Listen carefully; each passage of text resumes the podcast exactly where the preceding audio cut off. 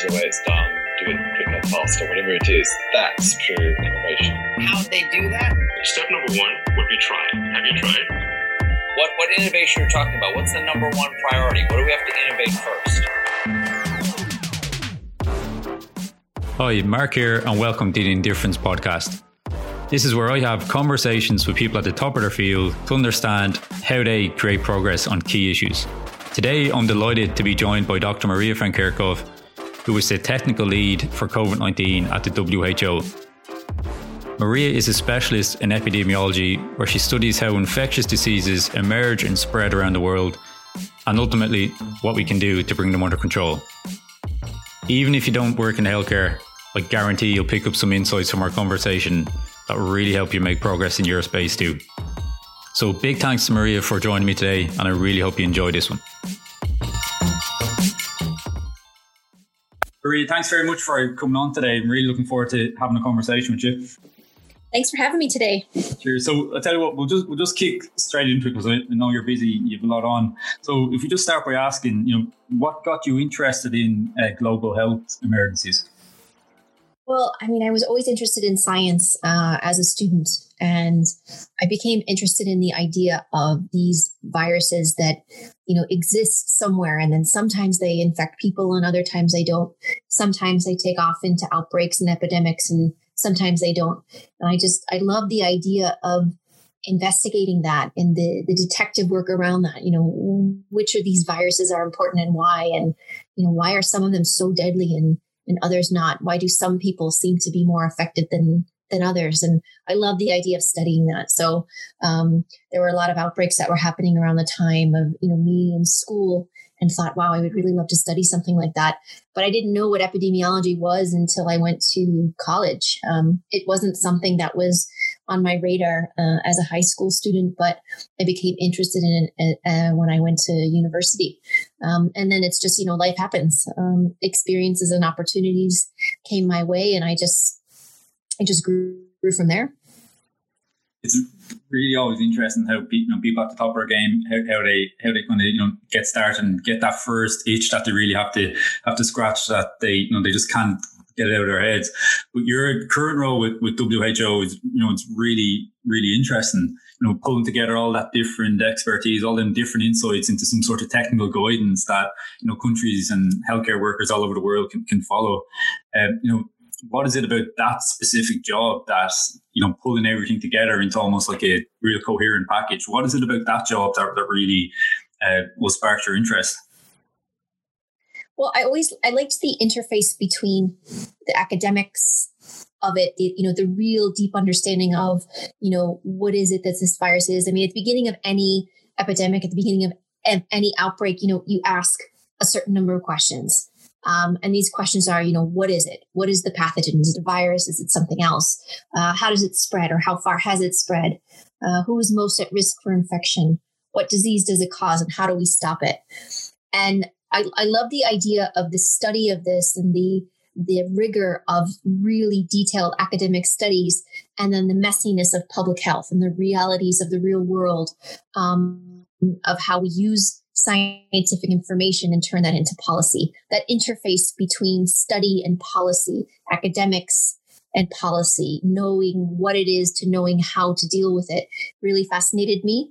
And i love the idea of working between academics and bench scientists with public health professionals dealing with public health, but also the economic aspects of it, the cultural aspects of it, um, and that kind of interface of this multidisciplinary approach to something. So I love that interface between studying something and learning from a textbook point of view to turning it into know how and into policy. So I think that's what linked me to WHO. And I've always been um, interested in what WHO does at, at a global level uh, in turning scientific information into advice and guidance and helping people around the world. Yeah, it's a, it's a pretty amazing good organization that society as a whole has put together, isn't it? That you know, no matter what's happening in each country, that there, there will almost be this kind of you know shared lessons approach, and that you know, no matter where you are, you can check in on this other kind of global body that's sucking in information from all over the world. But within that, you know, you know, how do you know what to what to focus on? Well, I mean, my area is in infectious disease epidemiology, uh, and I'm um, a technical specialist in respiratory pathogens.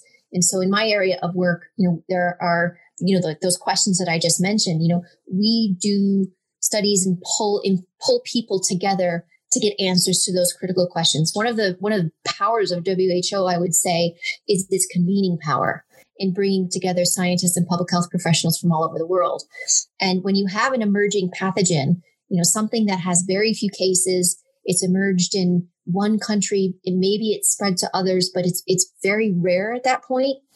The critical factor that you that is needed is to bring people with the knowledge of that pathogen together so we have these international networks that we have been convening for decades um, bring together clinicians for example you know who are treating patients in country a um, and then there are countries b c and d that have similar experiences with different pathogens but then they talk to one another as clinicians as medical professionals to say all right in this country i'm seeing this new disease this is what it looks like. This is what I'm trying to help the patient. This is working. This is not. And then clinicians directly talking to one another to try to help. And that knowledge exchange is, it's so fast. Um, and it's faster than any, you know, peer reviewed publication that can come out. And that knowledge exchange is really what kind of accelerates the science and accelerates our understanding to turn that into advice for, for everyone else. Um, but we have these types of international networks all over the place. Um, in so many different technical disciplines and infection prevention and control in epidemiology and modeling um, in animal health and animal science um, and in laboratory and virology and bringing together people from all over the world makes the world a lot smaller um, and we have an ability to bring people want to to be able to work with us and to help others um, and i think honestly that's one of who's superpowers within that, you know, that particular approach of you know, getting people from you know all over the world, the people who've actually you know had the, the hands-on experience with this new agent that's just emerged, you know, how do you know if, if that approach is working? Well, um, you know, there's a lot of fundamentals to epidemiology that we know work. Um, what we typically do is we think in scenarios. So if we have a really novel pathogen like we did with COVID 19, um, we knew that this was a respiratory pathogen right away because of the cluster of pneumonia. Something causing pneumonia means it's causing a respiratory disease. And knowing that type of information gives you clues. Maybe we didn't have exactly, you know, the full genome sequence on day one. We did have that within a few days. But in terms of knowing that it's a respiratory pathogen, we know that there are certain approaches that will work um, in terms of surveillance activities and building upon um, surveillance systems that are in country for influenza, for example, or for influenza like illness. We know that certain laboratory tests like PCR assays um, could be rapidly developed with the sequence, and it was again within a matter of days. Um, and the approaches that we were seeing being used in China, for example, in terms of the control measures, were working in terms of breaking chains of transmission. Um, and then when you use that approach and you see what works, you see a reduction in cases. And so as the pandemic has gone on and as outbreaks are going on, you look to see the if the interventions that you are putting in place work in terms of limiting the spread. You see if they work in terms of preventing people who are infected from developing severe disease and dying. Um, and if they don't work, you adapt. I mean, that's the beauty of what we do is that you you learn from the information that you gather. Science and public health are not, they never stop. It's a process. So as you're learning information about something new, some new pathogen, um, each day that goes on, you learn something every day about that. And you incorporate that learning into your approach, into your strategies, into your interventions. Um, and then you look at, you evaluate each of those interventions. Are they working or are they not? Uh, if they don't, then you adapt. And so it's an iterative process. There's a there's a constant feedback loop um, to feed back into your strategy. And, and if something is not working, you course correct. And then within that, Maria, as you've you know gone through all that whole process, you know, what have been some of your biggest insights so far? Well, I mean, I think that um, some of the biggest insights of working in emerging and re-emerging diseases that you need to remain open um, and humble to these pathogens. Um, you know, they, they always have a way of surprising you. Uh, even if you think you know everything about a pathogen, they always surprise you um, because their goal is to reproduce and to infect as many people as they can. So you have to be uh, humble to the knowledge that you're learning every day. Um, I think that it's important that you're assertive and that you're willing to take risks um, in terms of the approach. Um, you know, WHO has a no regrets policy, and I'm sure you've heard Dr. Mike Ryan yeah. uh, say, you know, it's really important to be aggressive and to act fast. That cannot be reiterated enough. You need to act fast with the information that you have. It may not be perfect, it may not be 100% accurate, but you do the best you can with the information that you have. Um, and even if you don't have all the answers, you need to be aggressive and comprehensive. And I think those are the lessons that we continue to learn about these types of novel pathogens.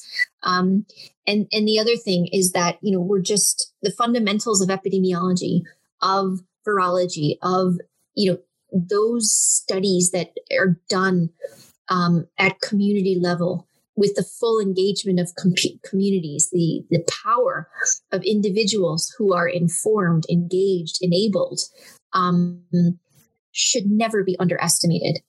Um, we, we learn over and over and over again how important it is to have communities fully engaged, informed, enabled. Um, it's not an afterthought. Um, it's something that needs to be upfront and center in all of our dealings with outbreak response. But you know, we just need to be assertive. We need to take risks, yet remaining humble to to not knowing it all. Actually, I remember watching that press conference that you know Mike Ryan gave that speech in that perfection being the enemy of the good, and mm-hmm. uh, I think it was February or March. I'm not even if it was February. I don't even think Ireland even confirmed its its first case yet. So you know, I think it's amazing. But a lot of time looking around the world, obviously, a lot of public sector organizations, is there is this almost this this fear of failure of you know holding your hands up and saying, actually, you know, maybe there there is a better way here.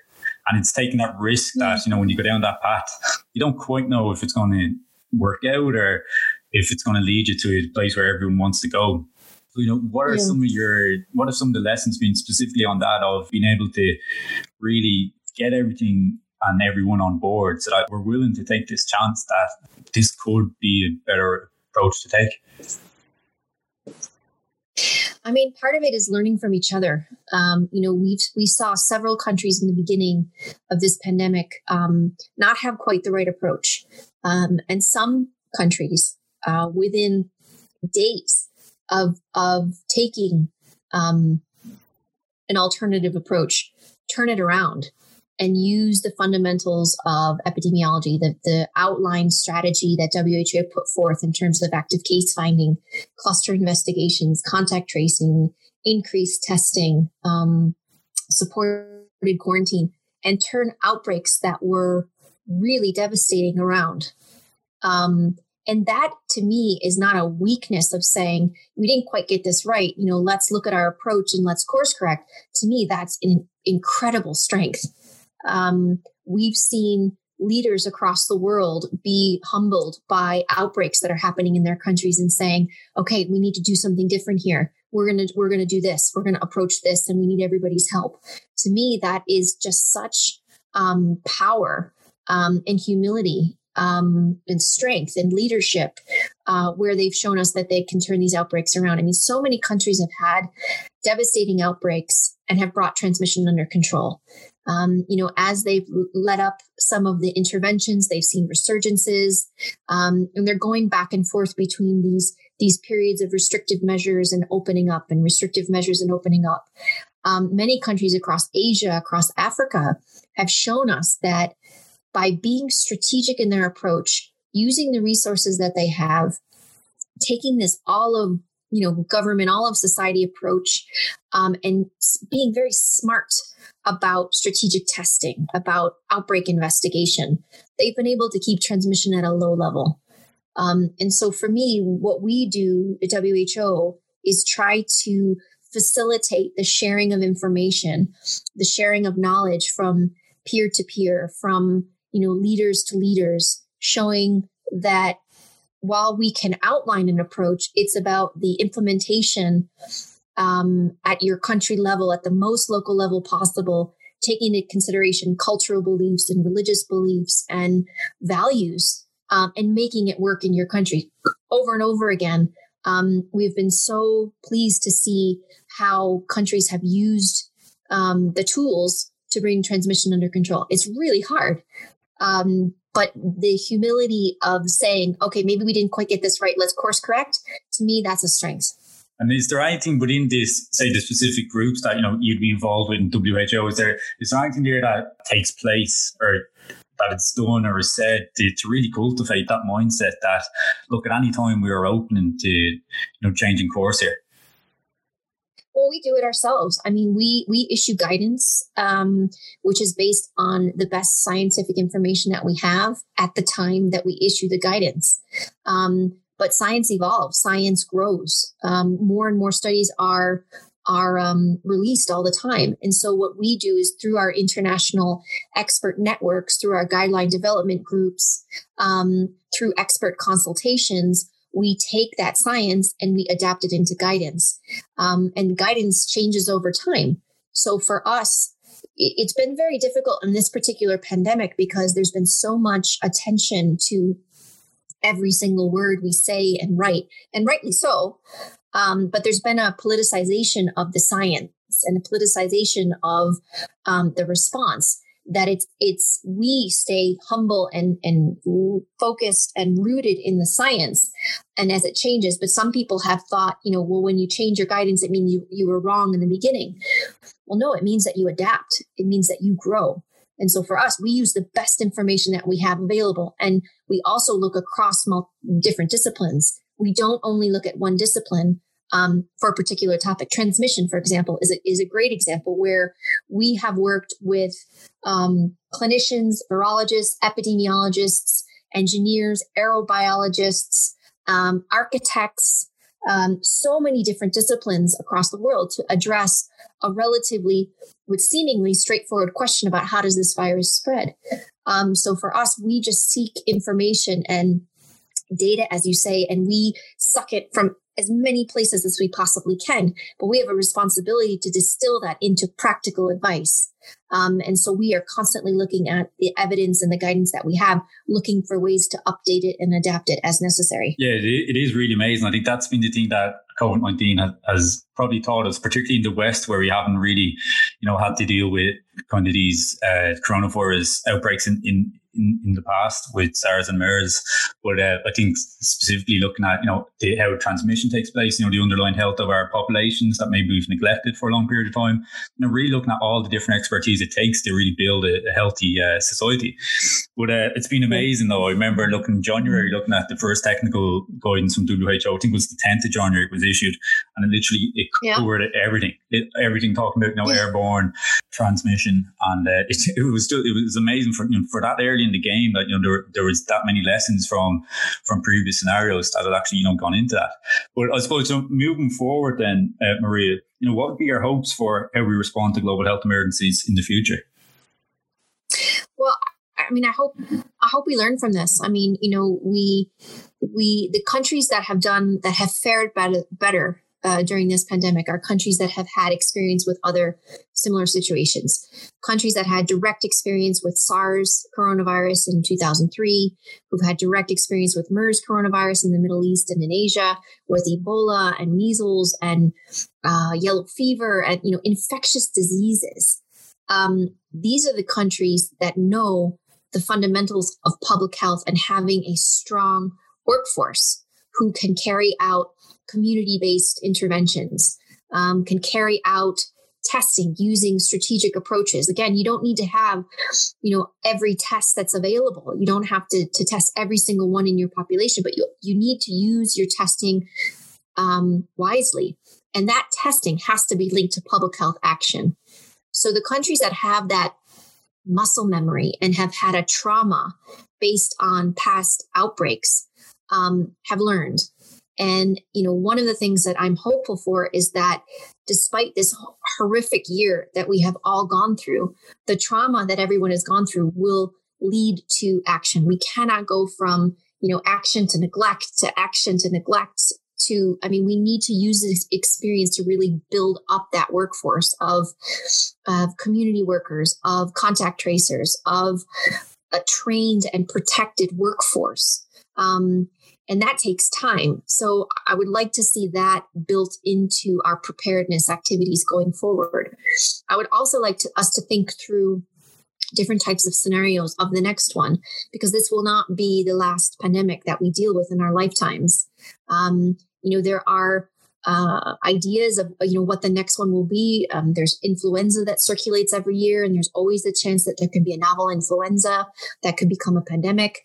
There could be another novel high threat respiratory pathogen like we've seen with this coronavirus, because there are other coronaviruses that are circulating in animals. Um, it could be an arbovirus. It could be something else. We need to think through the scenarios about what if it's another novel coronavirus. You know, what did we do this time? That can be used for the next one because there will be a next one. Um, but we will be working with all of our member states through our regional offices and our country offices to make sure that the infrastructure that needs to be in place is in place. And it doesn't matter if you're high income or low income, everyone is affected by viruses that don't respect borders and especially respiratory pathogens that can spread easily. Um, and it's just really quite really quite critical. I think one of the things you mentioned in our guidance, yeah, our first set of guidance was out on the 10th, 11th, and 12th of January. And that was that was built upon the guidance that we had for MERS coronavirus. And so what we did is we quickly used the information that we had um, from the cluster of pneumonia in China, um, looking at the information how it spread, the diseases that it causes, and we adapted the MERS guidance very, very quickly. Um, that guidance has held relatively strong um, since January. It's been fine tuned uh, over time, and we've expanded our guidance. We have hundreds of guidance materials out now um, for different settings. And, you know, as the pandemic has evolved, there have been different needs, but we use the information we have. We never start from scratch. It's the same thing with the vaccine. Um, the vaccine for, for SARS CoV 2 um, was really started years ago when several different groups were developing um, vaccines for MERS coronavirus um, and quickly adapting that those studies from MERS to SARS. And so we get a head start every time. And I'm hoping that for the next one, our head start is even greater and our work can be even faster. Maria, thanks very much for talking to us today. That's been absolutely fascinating. Thanks, Mark. It's been a pleasure.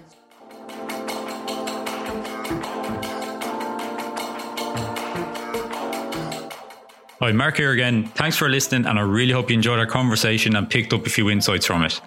Be sure to leave us a rating from where you get your podcasts, and even better, share it with a friend who you think will enjoy it. Thanks again, and I hope you tune in next week.